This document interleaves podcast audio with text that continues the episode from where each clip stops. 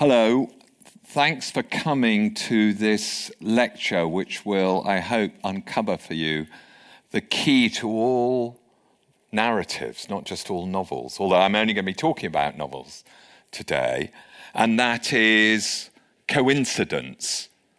If you want to know how a novel works, look at how it uses coincidence.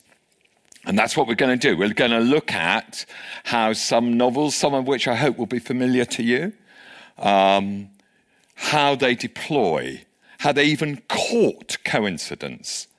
And it might sound paradoxical to talk about a novelist using or courting coincidence, because very often a reliance on coincidence is what we declare, what we detect to be the problem, the weakness, maybe even a fatal weakness of a novel.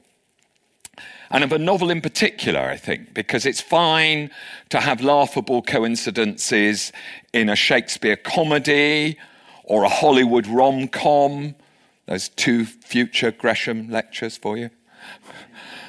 But surely novels have to obey the laws of probability. So I want to start with one or two novels which don't. And my first one's actually rather a notorious example of a successful, and I think rather beautifully written novel, which disobeyed those laws, and which, when you read it now, continues to disobey them. And here is, you might recognise this rather good-looking chap. This is the novelist Sebastian Barry, albeit a decade ago. And it's one of those slightly proud, slightly embarrassed prize winners' photographs. That's why he's in a black tie. And it's from 2008, so 14 years ago. And he's just won the Costa Book of the Year prize for the novel that he's clutching there, displaying there, The Secret Scripture. And it's a really good novel, one I think I know quite well. And I wanted to start with this, and I've talked to him about it. I'm sure he wouldn't mind this, I believe. I trust he wouldn't mind this. I start with it because his winning the prize on this particular evening in 2008 was a rather odd event.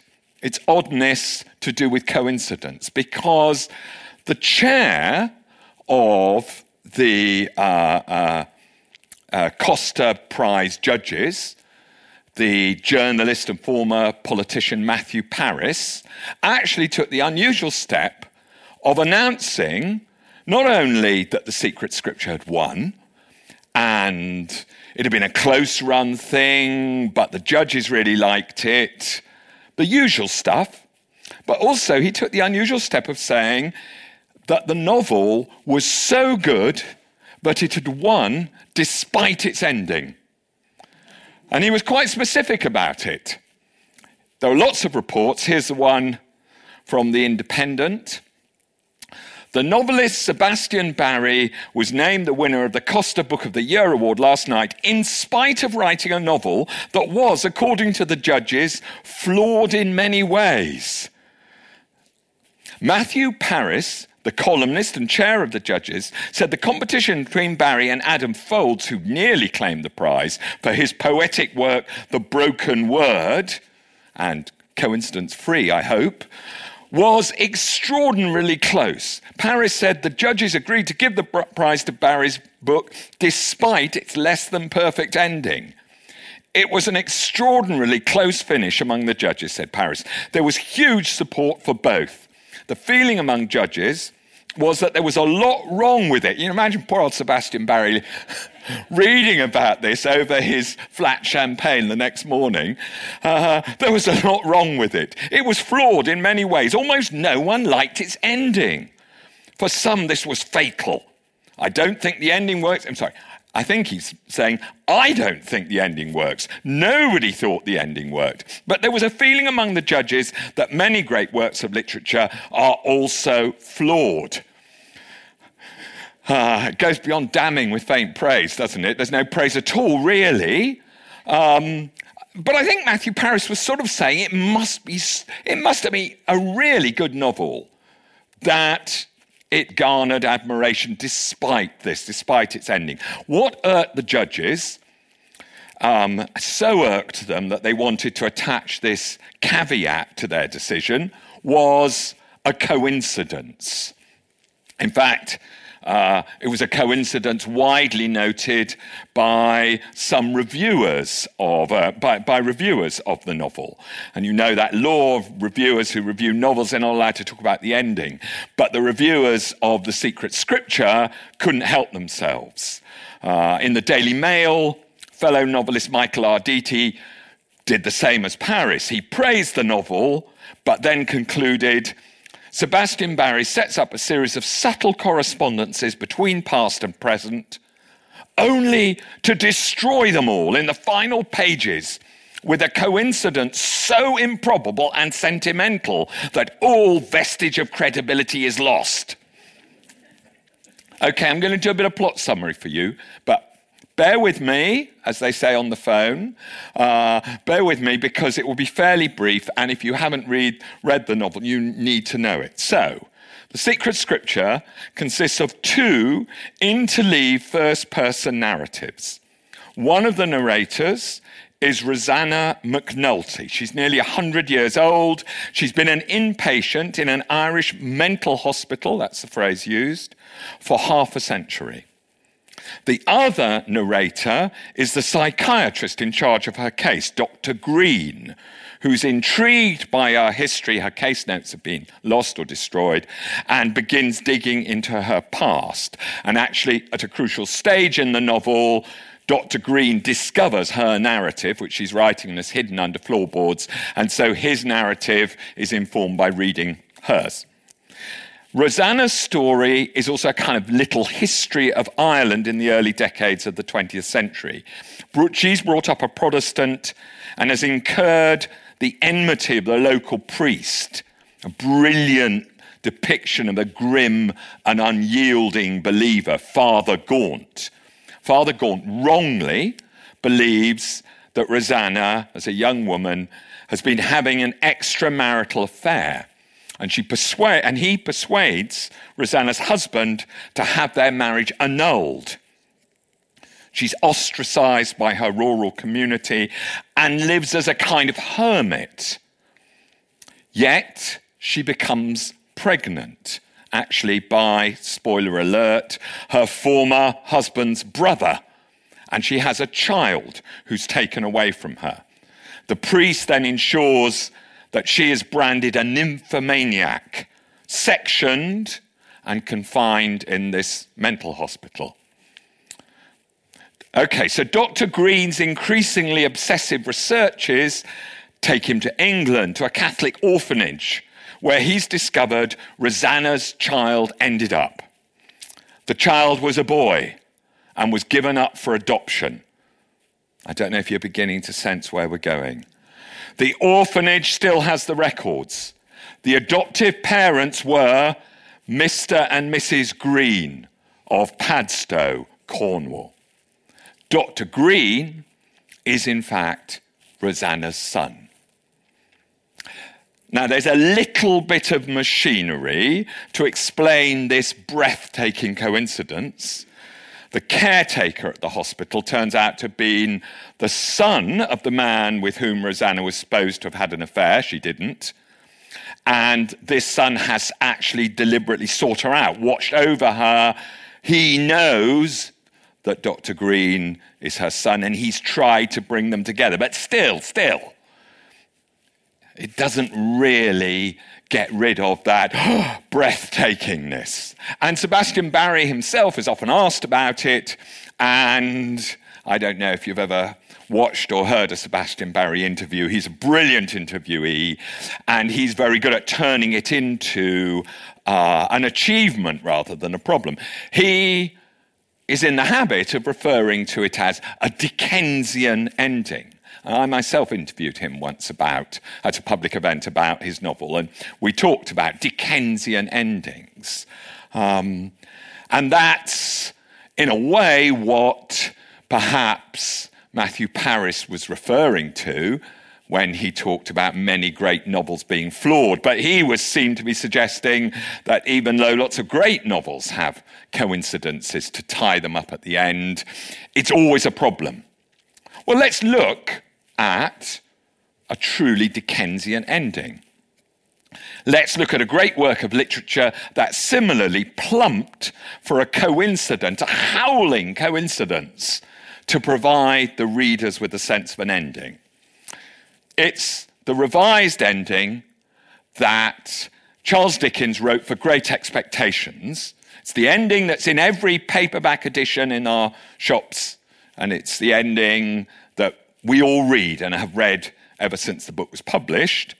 But it's a changed ending because Dickens was persuaded by his friend, the uber-mediocre novelist Bulwer Lytton, that his readers, Dickens's readers, long cultivated over 2.5 decades by the time that Great Expectation was published, would just resent the ending that he first wrote for Great Expectations. The ending Dickens first wrote, in that original ending, which Lytton saw in manuscript, Pip, remember Pip's obsessed with Estella.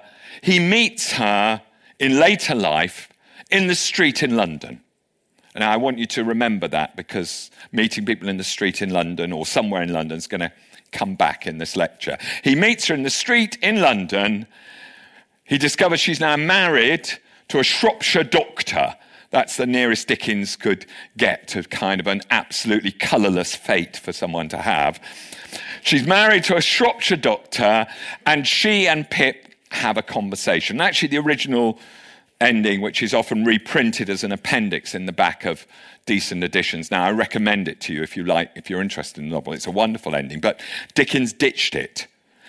Here's a bit of the improved version. In the improved version, Pip returns to Kent to see Joe Gargery, who is his brother-in-law, and who, after Mrs. Joe's death, has married Biddy, and they've now got children. And in the evening, Pip, who is now in his early to mid-30s, has been working abroad in the East.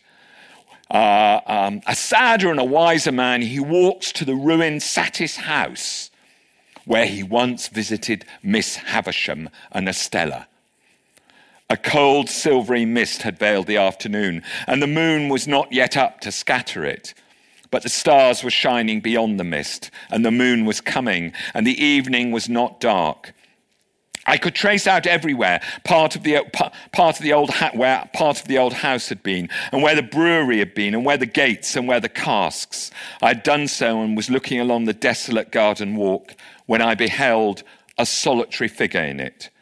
The figure showed itself aware of me as I advanced. It had been moving towards me, but it stood still. As I drew nearer, I saw it to be the figure of a woman. As I drew nearer yet, it was about to turn away when it stopped and let me come up with it.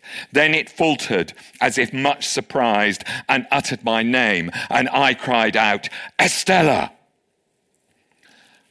They meet.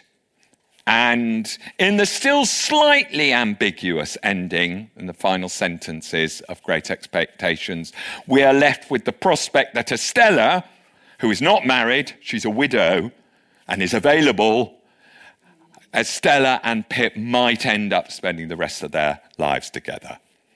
But Dickens left us his own acknowledgement of the sheer unlikeliness of this encounter. In the course of their exchanges, we get this.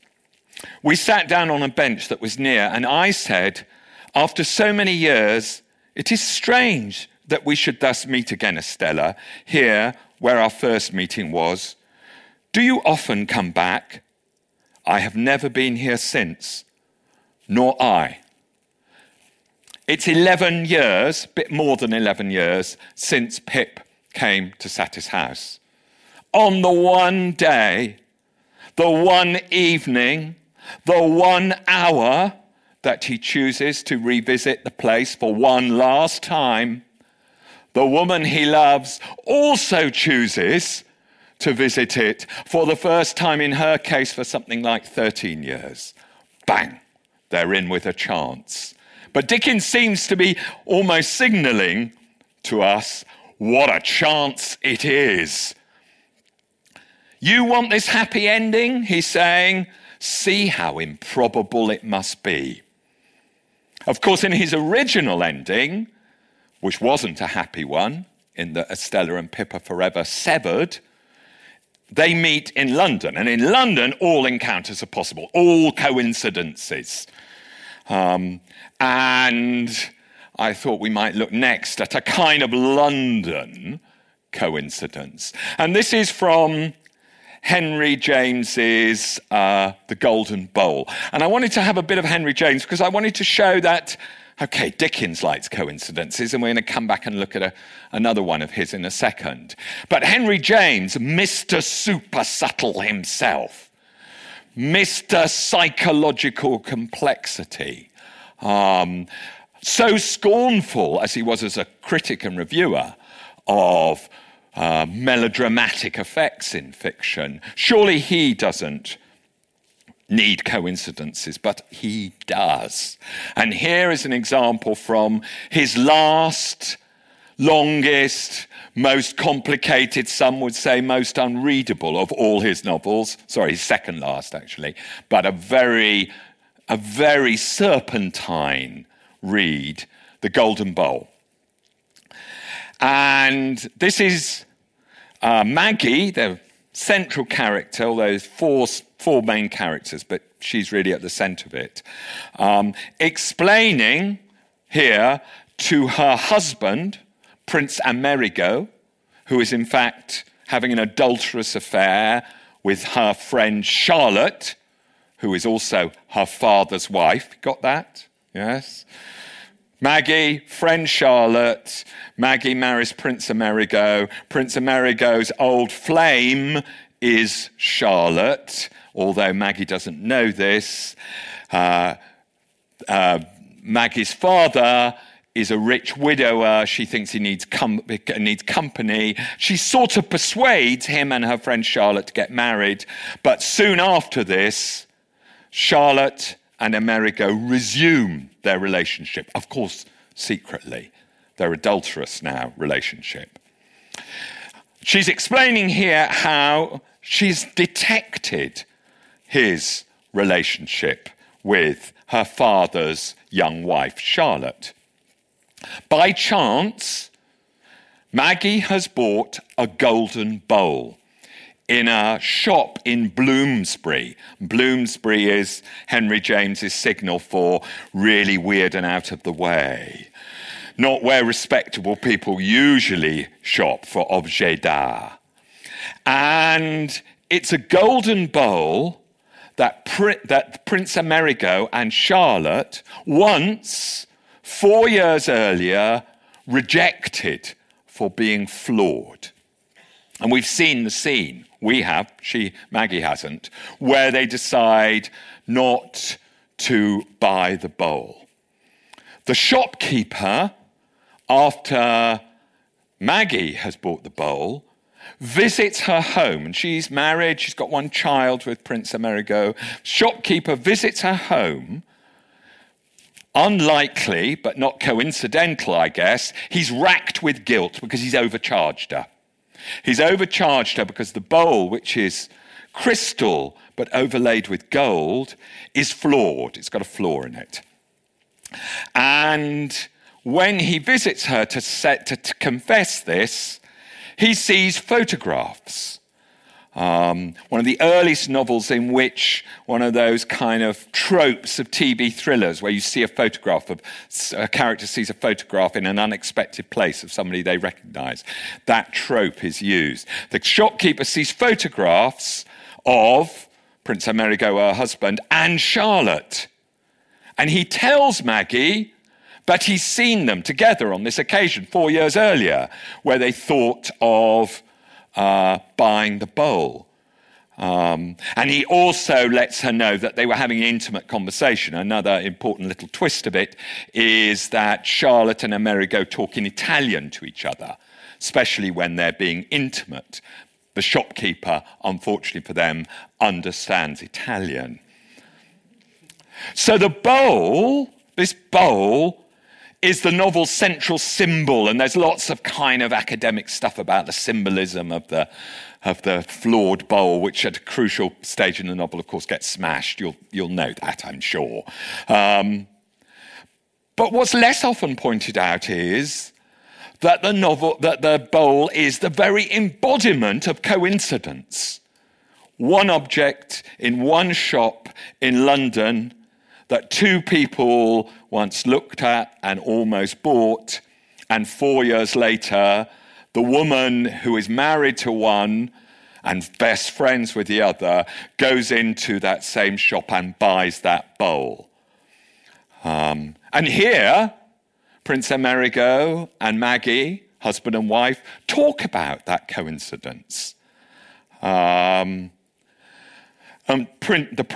husband speaks first. I agree with you that the coincidence is extraordinary, the sort of thing that happens mainly in novels and plays. But I don't see, you must let me say, the importance or the connection of my having made the purchase where you failed of it. She had quickly taken him up, but she had, with her eyes on him once more, another drop into the order of her thoughts, to which, through whatever he might see, she was still adhering. That's a sample of late James prose for you. It's not my having gone into the place at the end of 4 years that makes the strangeness of the coincidence. For don't such chances as that in London easily occur? She has her explanation. A coincidence is never a coincidence in London. Geography often has something to do with coincidence in fiction, actually. And indeed, if you look in the Oxford English Dictionary, the word coincidence, which is still used in geometry, I think, sometimes, starts being used in English to mean the occupation of the same space. Only quite late, the end of the 17th century, does it start meaning, and this is what the OED calls it, a notable concurrence of events or circumstances having no apparent causal connection.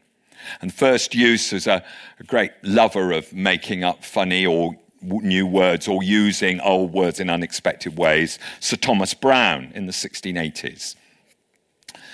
And this sense of the same space, of bumping into people, of, in the case of the Golden Bowl, finding the same thing in the same place as somebody else, is really essential to the idea, to the working of coincidence in fiction. When coincidences happen outside London, they're much less likely to be credible.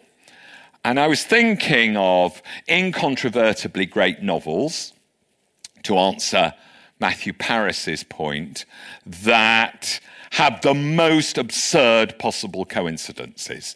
And here is my top choice, okay? And it's a unproblematic top choice for me because it's a wonderful novel. It's a novel I love. Charlotte Bronte knew what she was doing, and what she's doing is extraordinary. Okay, the heroine, a little plot summary of what's happening at this point.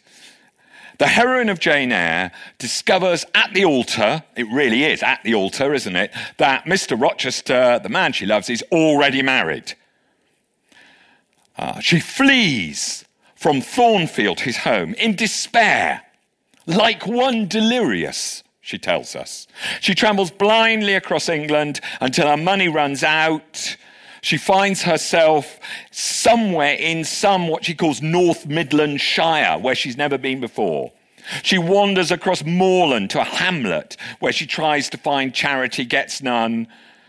For 2 nights, she sleeps in the open, wanders back across the moor, finds an isolated house in the middle of nowhere. She's turned away by the housekeeper. She sinks down on the wet doorstep, welcoming death, exhausted, famished. despairing, ready to die. But a man arrives. It is a clergyman, St. John Rivers. The house belongs to his two sisters, Mary and Diana. They ask Jane Eyre what she's called. She tells them Jane Elliot is her name, she says. They take her in. Eventually, St. John Rivers finds her a job teaching in the local school. She's been saved. And you'll know that eventually St. John Rivers is going to try and persuade her to marry him. Another story. He discovers also, St. John Rivers, after a few months, her true identity. Because news of the extraordinary events at Thornfield has spread far and wide, mainly because Mr. Rochester has been searching for her and has advertised for her. And she admits she's Jane Eyre. And when she admits that she's Jane Eyre, not Jane Elliot, St. John Rivers reveals their connection. You are not perhaps aware that I am your namesake, that I was christened St. John Eyre Rivers. No, indeed. I remember now seeing the letter E comprised in your initials written in books you have at different times lent me, but I never asked for what name it stood. But what then? Surely I stopped. I could not trust myself to entertain, much less to express, the thought that rushed upon me, that embodied itself, that in a second stood out a strong, solid probability. It's the opposite of probability, I think. Circumstances knit themselves, fitted themselves, shot into order. The chain that had been lying hitherto a formless lump of links was drawn out straight. Every ring was perfect, the connection complete. I knew by instinct how the matter stood before St. John had said another word. But I cannot expect the reader to have the same intuitive perception, so I must repeat his explanation. He is her cousin. They have the same uncle. That uncle has died, a rich man in Madeira, and left her a fortune. She magnanimously will share it out with Diana and Mary, thus preventing them having to endure the terrible fate of living as governesses, which was her fate once. What a coincidence!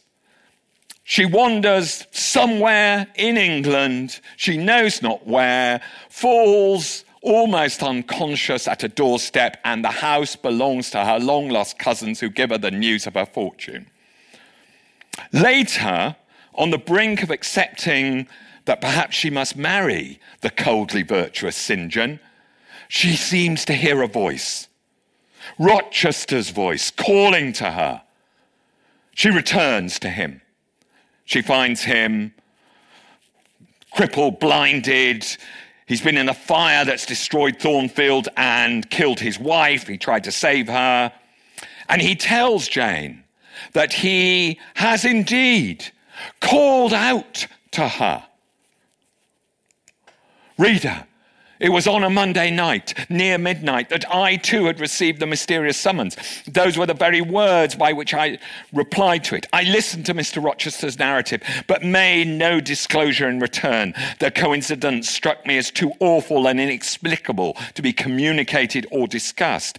If I told anything, my tale would be such as must necessarily make a profound impression on the mind of my hearer. And that mind, yet from its sufferings too prone to gloom, needed not the deeper shade of the supernatural.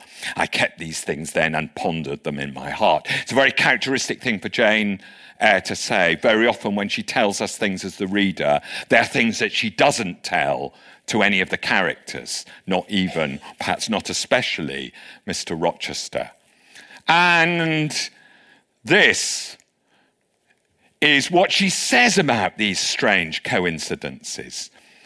They are inexplicable by the laws of probability, but these are not the laws by which Jane Eyre's story functions.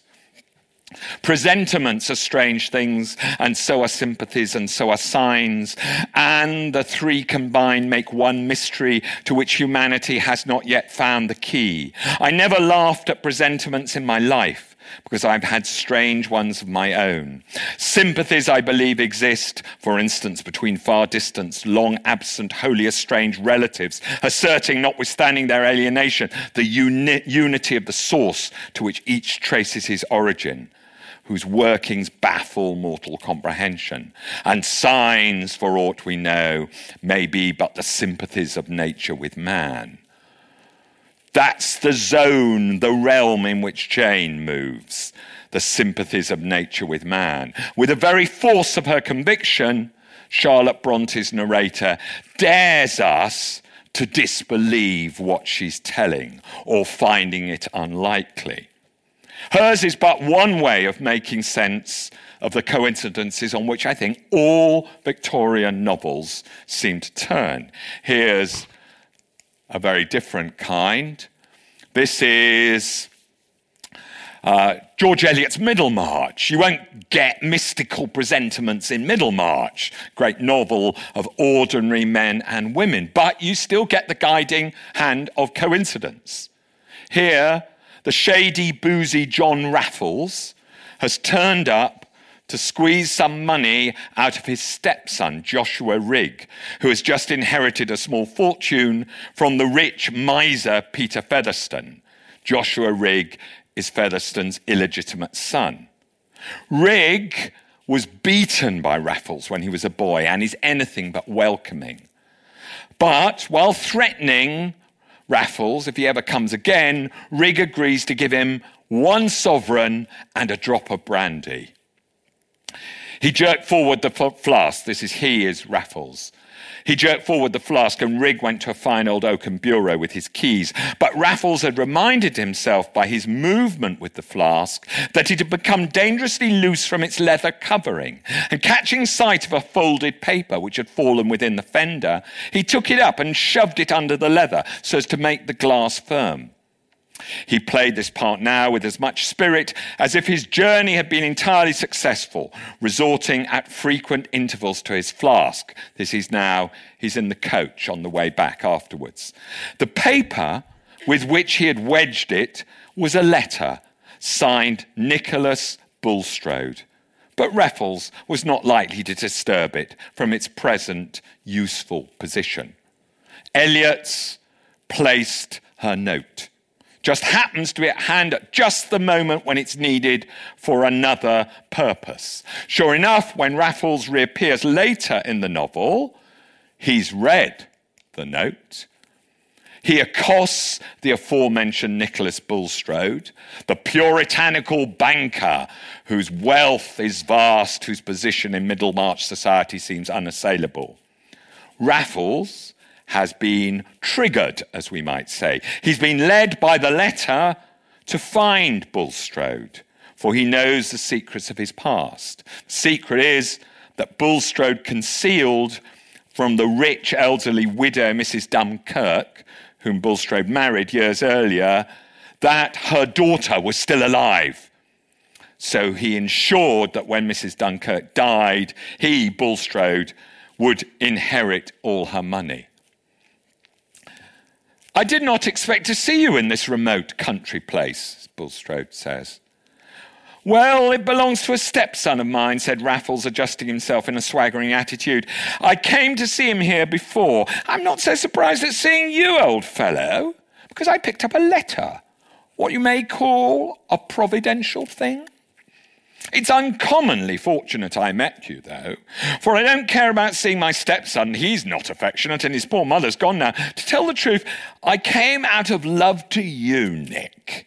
I came to get your address. For look here, Raffles drew a crumpled paper from his pocket. Of course, he's about to set out to blackmail Bulstrode. The intrusion of Bulstrode's past into the novel is essential, and it can only be managed by coincidence, something out of the run of the chain of probability that you've been following up to now in the novel. Coincidence is like a novelist's way of jolting the plot. And when it comes to unlikeliness, but as still a necessary jolt. Here is an early 20th century example, illustrate it's not just the Victorians. This is E.M. Forster's Howards End, another strong contender for absurd coincidences, and it's the wedding reception, actually, of Evie Wilcox. Leonard Bast and his now wife, Jackie, although they lived in sin for some time before, arrive with Margaret Schlegel's sister Helen. Margaret Schlegel is engaged by now to Henry Wilcox, this wealthy widower, Anthony Hopkins, you remember. And Jackie becomes drunk at the reception. She's overtired, Margaret whispered. She's something else, said Henry. This won't do. I can't have her in my garden in this state. Is she, Margaret hesitated to say, drunk? Now that she was going to marry him, she'd grown particular. He discountenanced risque conversations now. Henry went up to the woman. She raised her face, which gleamed in the twilight like a puffball. Madam, you will be more comfortable at the hotel, he said sharply. Jackie replied, if it isn't Hen. Ne crois pas que le mari lui ressemble, apologised Margaret. Don't think that the husband's like her. Il est tout à fait différent. Henry, she repeated quite distinctly. Mr. Wilcox was much annoyed.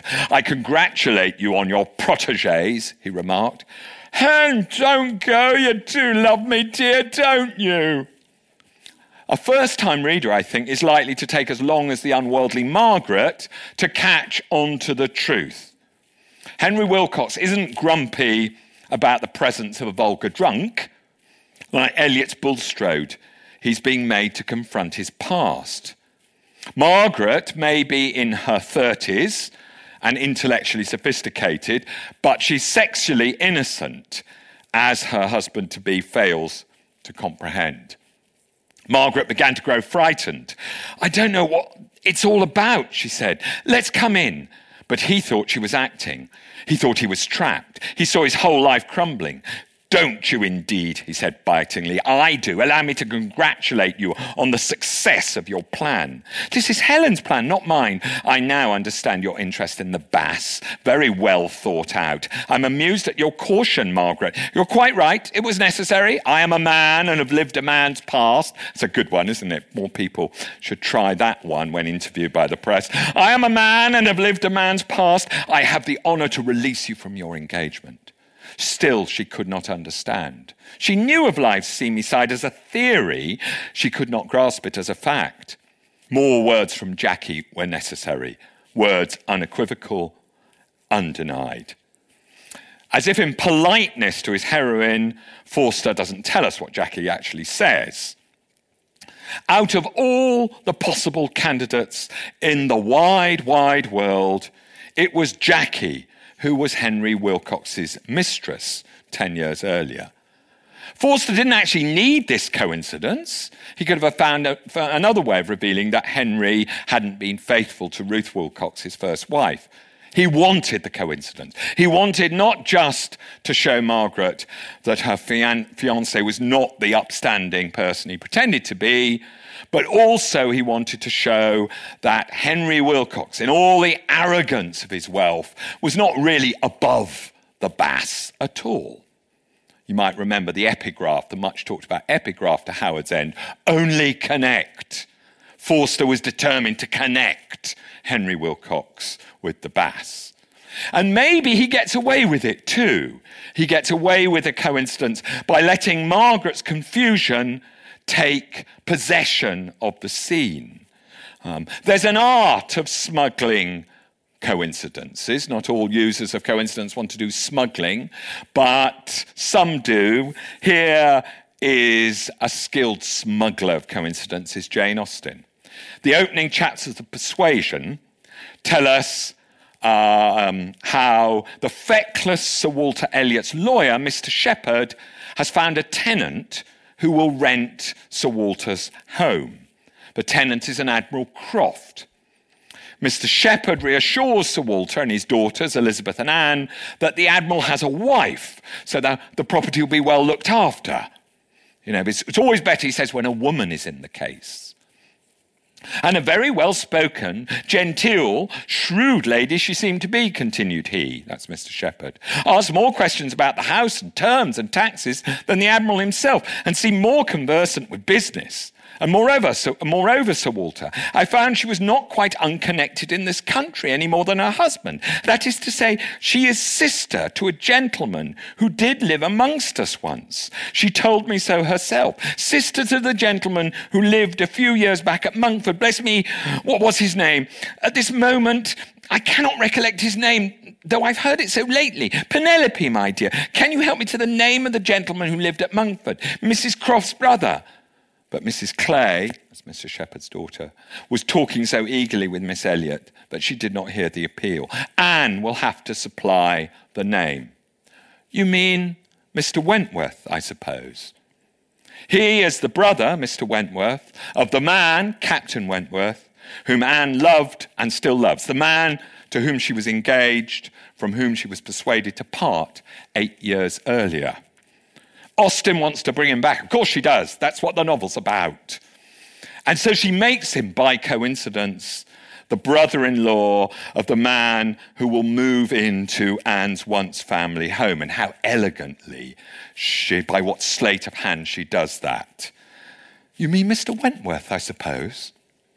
In all these examples I'm looking at, the novelist has to have some kind of logic or rationale for getting the coincidence in. Before the Victorians, well, before the 19th century, I think it wasn't felt to be necessary. Here's an example from a mid-18th century novel by Henry Fielding, and they, just like sort of Shakespeare comedies or Shakespeare's late plays, things like The Winter's Tale, they use coincidences and amazing coincidental discoveries without any embarrassment at all, reveling in them. This is the denouement of his first novel, Joseph Andrews. The hero is apparently a humble servant, the son of Mr. and Mrs. Andrews. He's expelled from his position for declining the sexual advances of his mistress. He wanders the country with his companion Parson Adams. One night, fleeing thieves, they turn up at the isolated home, Charlotte Bronte had read Henry Fielding, of a Mr. Wilson who takes them in and narrates his own life story, actually. He promises to visit Adams if he ever later passes through the parish. And right near the end of the novel, that's what Mr. Wilson does. He turns up just as Joseph's supposed parents, Mr. and Mrs. Andrews, are recalling how their daughter was taken from them as a baby and a sickly boy was substituted with a strawberry birthmark. The reader may please to recollect that Mr. Wilson had intended a journey to the west in which he was to pass through Mr. Adams's parish and had promised to call on him. Mr. Adams had no sooner mentioned the discovery of a stolen child and had uttered the word strawberry than Mr. Wilson, with wildness in his looks and the utmost eagerness in his words, begged to be showed into the room. Joseph complied with the request of Mr. Wilson, let's have a look at you, who no sooner saw the mark than, abandoning himself to the most extravagant rapture of passion, he embraced Joseph with inexpressible ecstasy and cried out in tears of joy, I've discovered my son, I have him again in my arms. He also, Mr. Wilson, of course, is a gentleman with a decent degree of affluence. And so Joseph gets what he deserved. The novelist is really God. The novelist is like a benign deity arranging providential outcomes. Remember that sarcastically used word of Raffles about him turning up to blackmail Bulstrode. Providential that he discovered that bit of paper. The comic coincidences that belong to Fielding's novels are the comic coincidences of a Christian view of the world. Of course, even novelists, whatever their private faith, but novelists nowadays don't have that confidence in providence to rely on. Here's an artful example of what they have to do instead. This is the beginning of chapter 16 of David Nichols's ingenious and hugely best-selling 2009 novel, One Day. Chapter 16, Monday morning, Monday the 15th of July, 2002. Belsize Park. The radio alarm sounds as usual at 07:05. It's already bright and clear outside, but neither of them move just yet. Them are the two central characters, Emma Morley and Dexter Mayhew. In the first chapter of the novel, they are students after their final exams in Edinburgh. They spend the night together, but without consummating their relationship. They go their separate ways. They love each other, but they keep missing each other in every chapter that follows. And the USP of the novel is that each chapter is a year apart, each chapter being set on the same day, the 15th of July, St. Swithin's Day, in each subsequent year. Finally, in chapter 16, oh, happy ending, apparently, except with quite a few pages to go, they're together and married and living. Where could be happier? Belsize Park. But the date means something. Spoiler alert again, I'm afraid. 2 years later, 15th of July 2004, Emma is cycling to work. She's knocked off her bike and in the last sentence of the chapter, dies. Quite a coincidence, but it should be on the very same one day on which they first came together. But the novel's ingenious structure has beautifully disguised the novelist's manipulation of events. Immediately after her death, we turn the page and find this, an epigraph which Nichols said gave him, this passage in Tess of the Vervilles, originally gave him the idea for the novel. It's very hardy. She is Tess. She philosophically noted dates as they came past in the revolution of the year. The disastrous night of her undoing at Trantridge with its dark background of the chase. Also the dates of the baby's birth and death. Also her own birthday. And every other day individualised by incidents in which she'd taken some share. She suddenly thought one afternoon, when looking in the glass at her fairness, that there was yet another date of greater importance to her than those, that of her own death, when all these charms would have disappeared, a day which lay sly and unseen among all the other days of the year, giving no sign or sound when she annually passed over it, but not the less, surely there. Sly and unseen it was in one day, although hiding, we might think, in plain sight. Coincidences abound in Hardy's fiction, and here's a passage. I've probably not got time to dwell on this one, wonderful though it is, which is from later in the novel, which is when Angel is saying how glad it is that Tess Durbeyfield is in fact Tess d'Urberville, that she's not from the low origins that he once thought. And he ponders on this name and he says in the second long paragraph, good heavens, why dozens of mushroom millionaires would jump at such a possession, such a name. By and by, there's one of that kidney who has taken the name. Where have I heard of him? Up in the neighbourhood of the Chase, I think. Why, he's the very man who had that rumpus with my father I told you of. What an odd coincidence. Of course, Tess is agitated to hear this. She knows that coincidence is a bad, bad sign in the hardy world she lives in. It's a sign that Alec, who is that man who had the rumpus with Angel's dad. His dad is a vic who tries to convert Alec to virtue.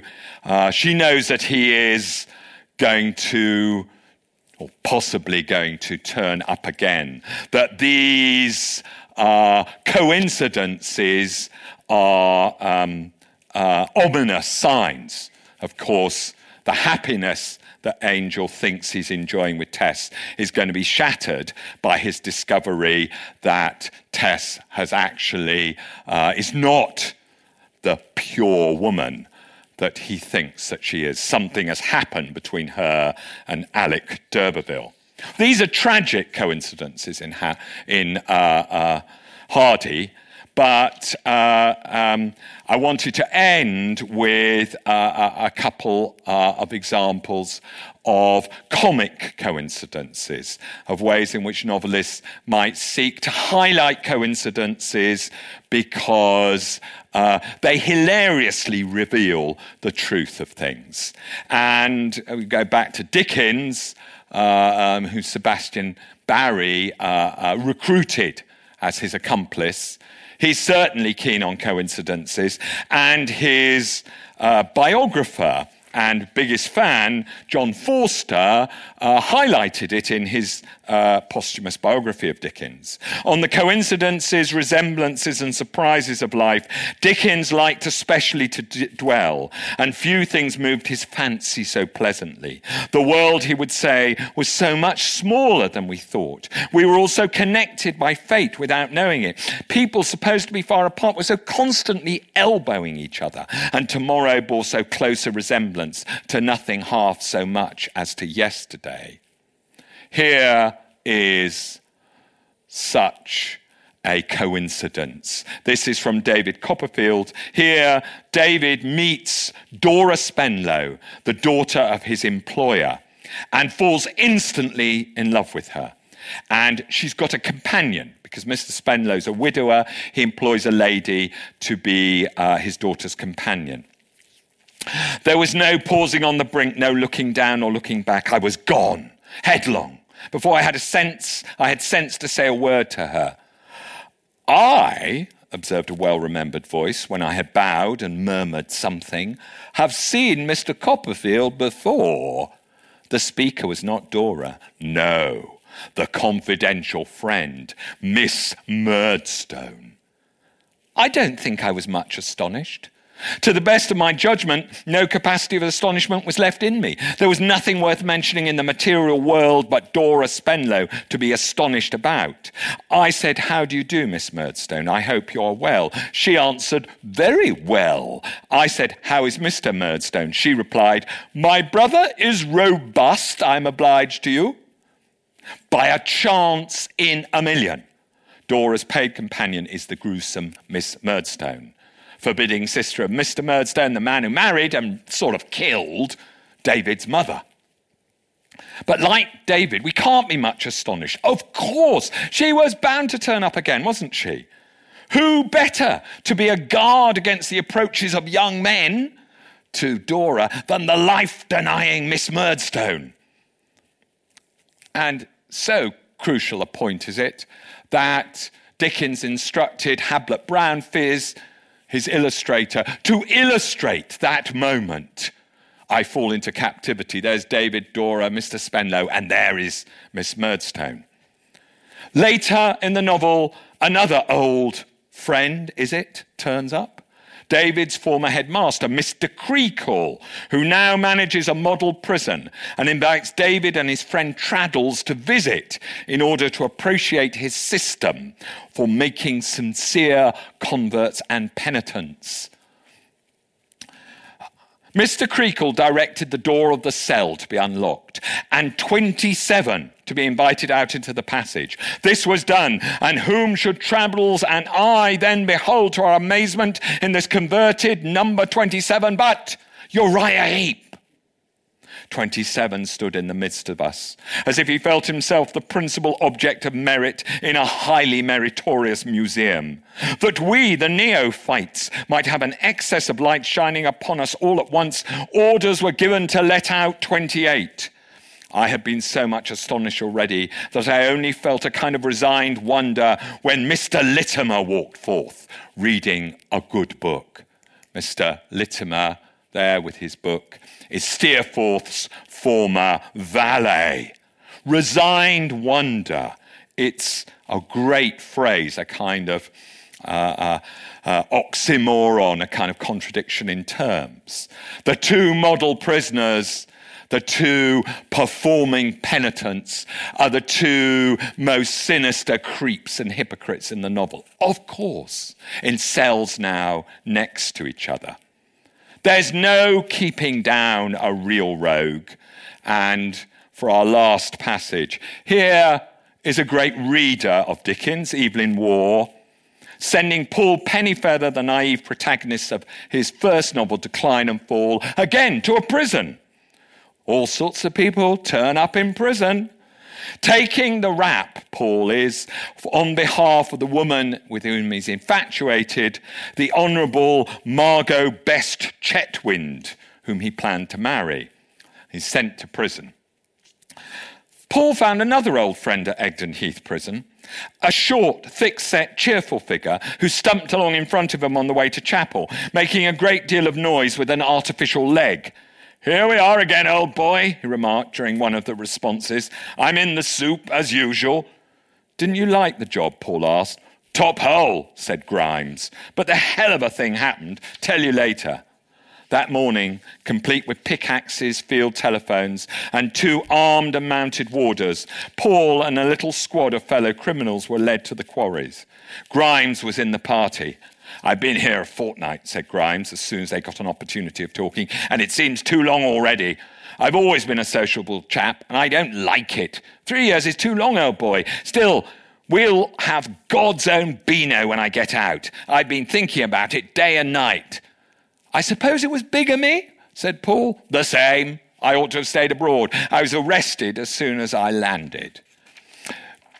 Ward does that brilliant thing of delaying, comic thing, the guy's name until Tophole said Grimes, as if it's so obvious at the beginning of the passage who this old friend is going to be, but he doesn't even need to tell us. Of course, it's Captain Grimes, the dissolute prep school master who was Paul's colleague when he himself was a master at the horrible Llanaba Castle prep school.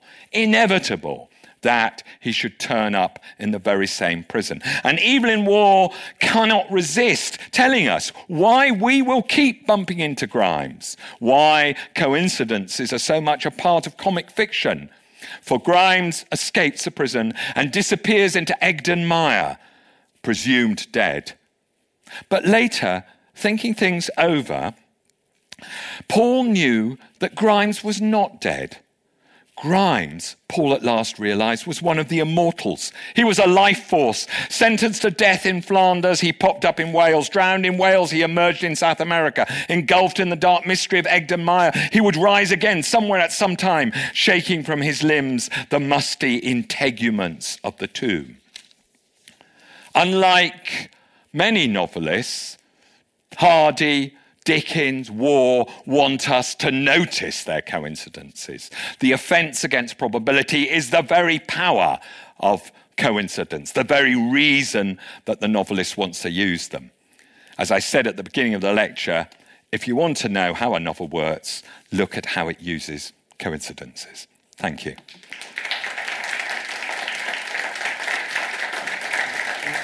What do you think about the relationship between coincidence and fate? Hardy's prose seemed to be filled with both, not only in Tessa's D'Urbervilles, but also in The Mayor of Casterbridge. Yeah, well, I completely agree with that.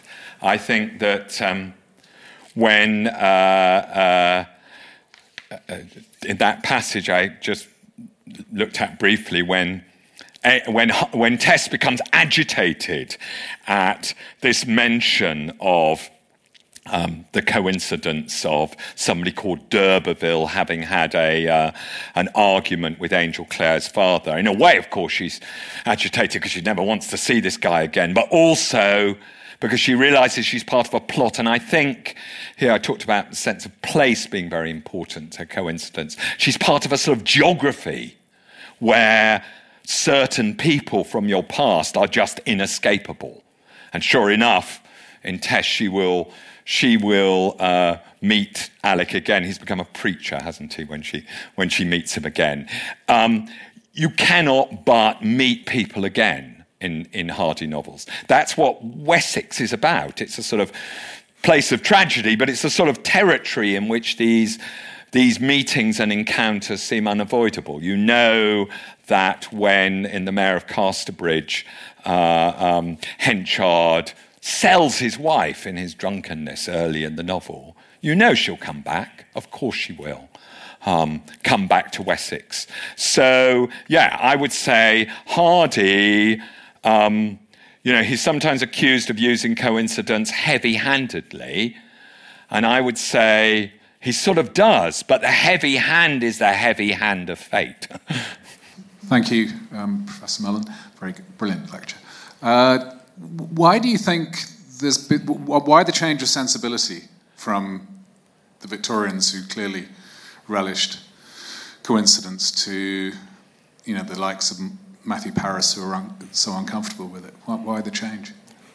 I'm not sure. I'm not sure. First of all the Victorians did exactly relish it.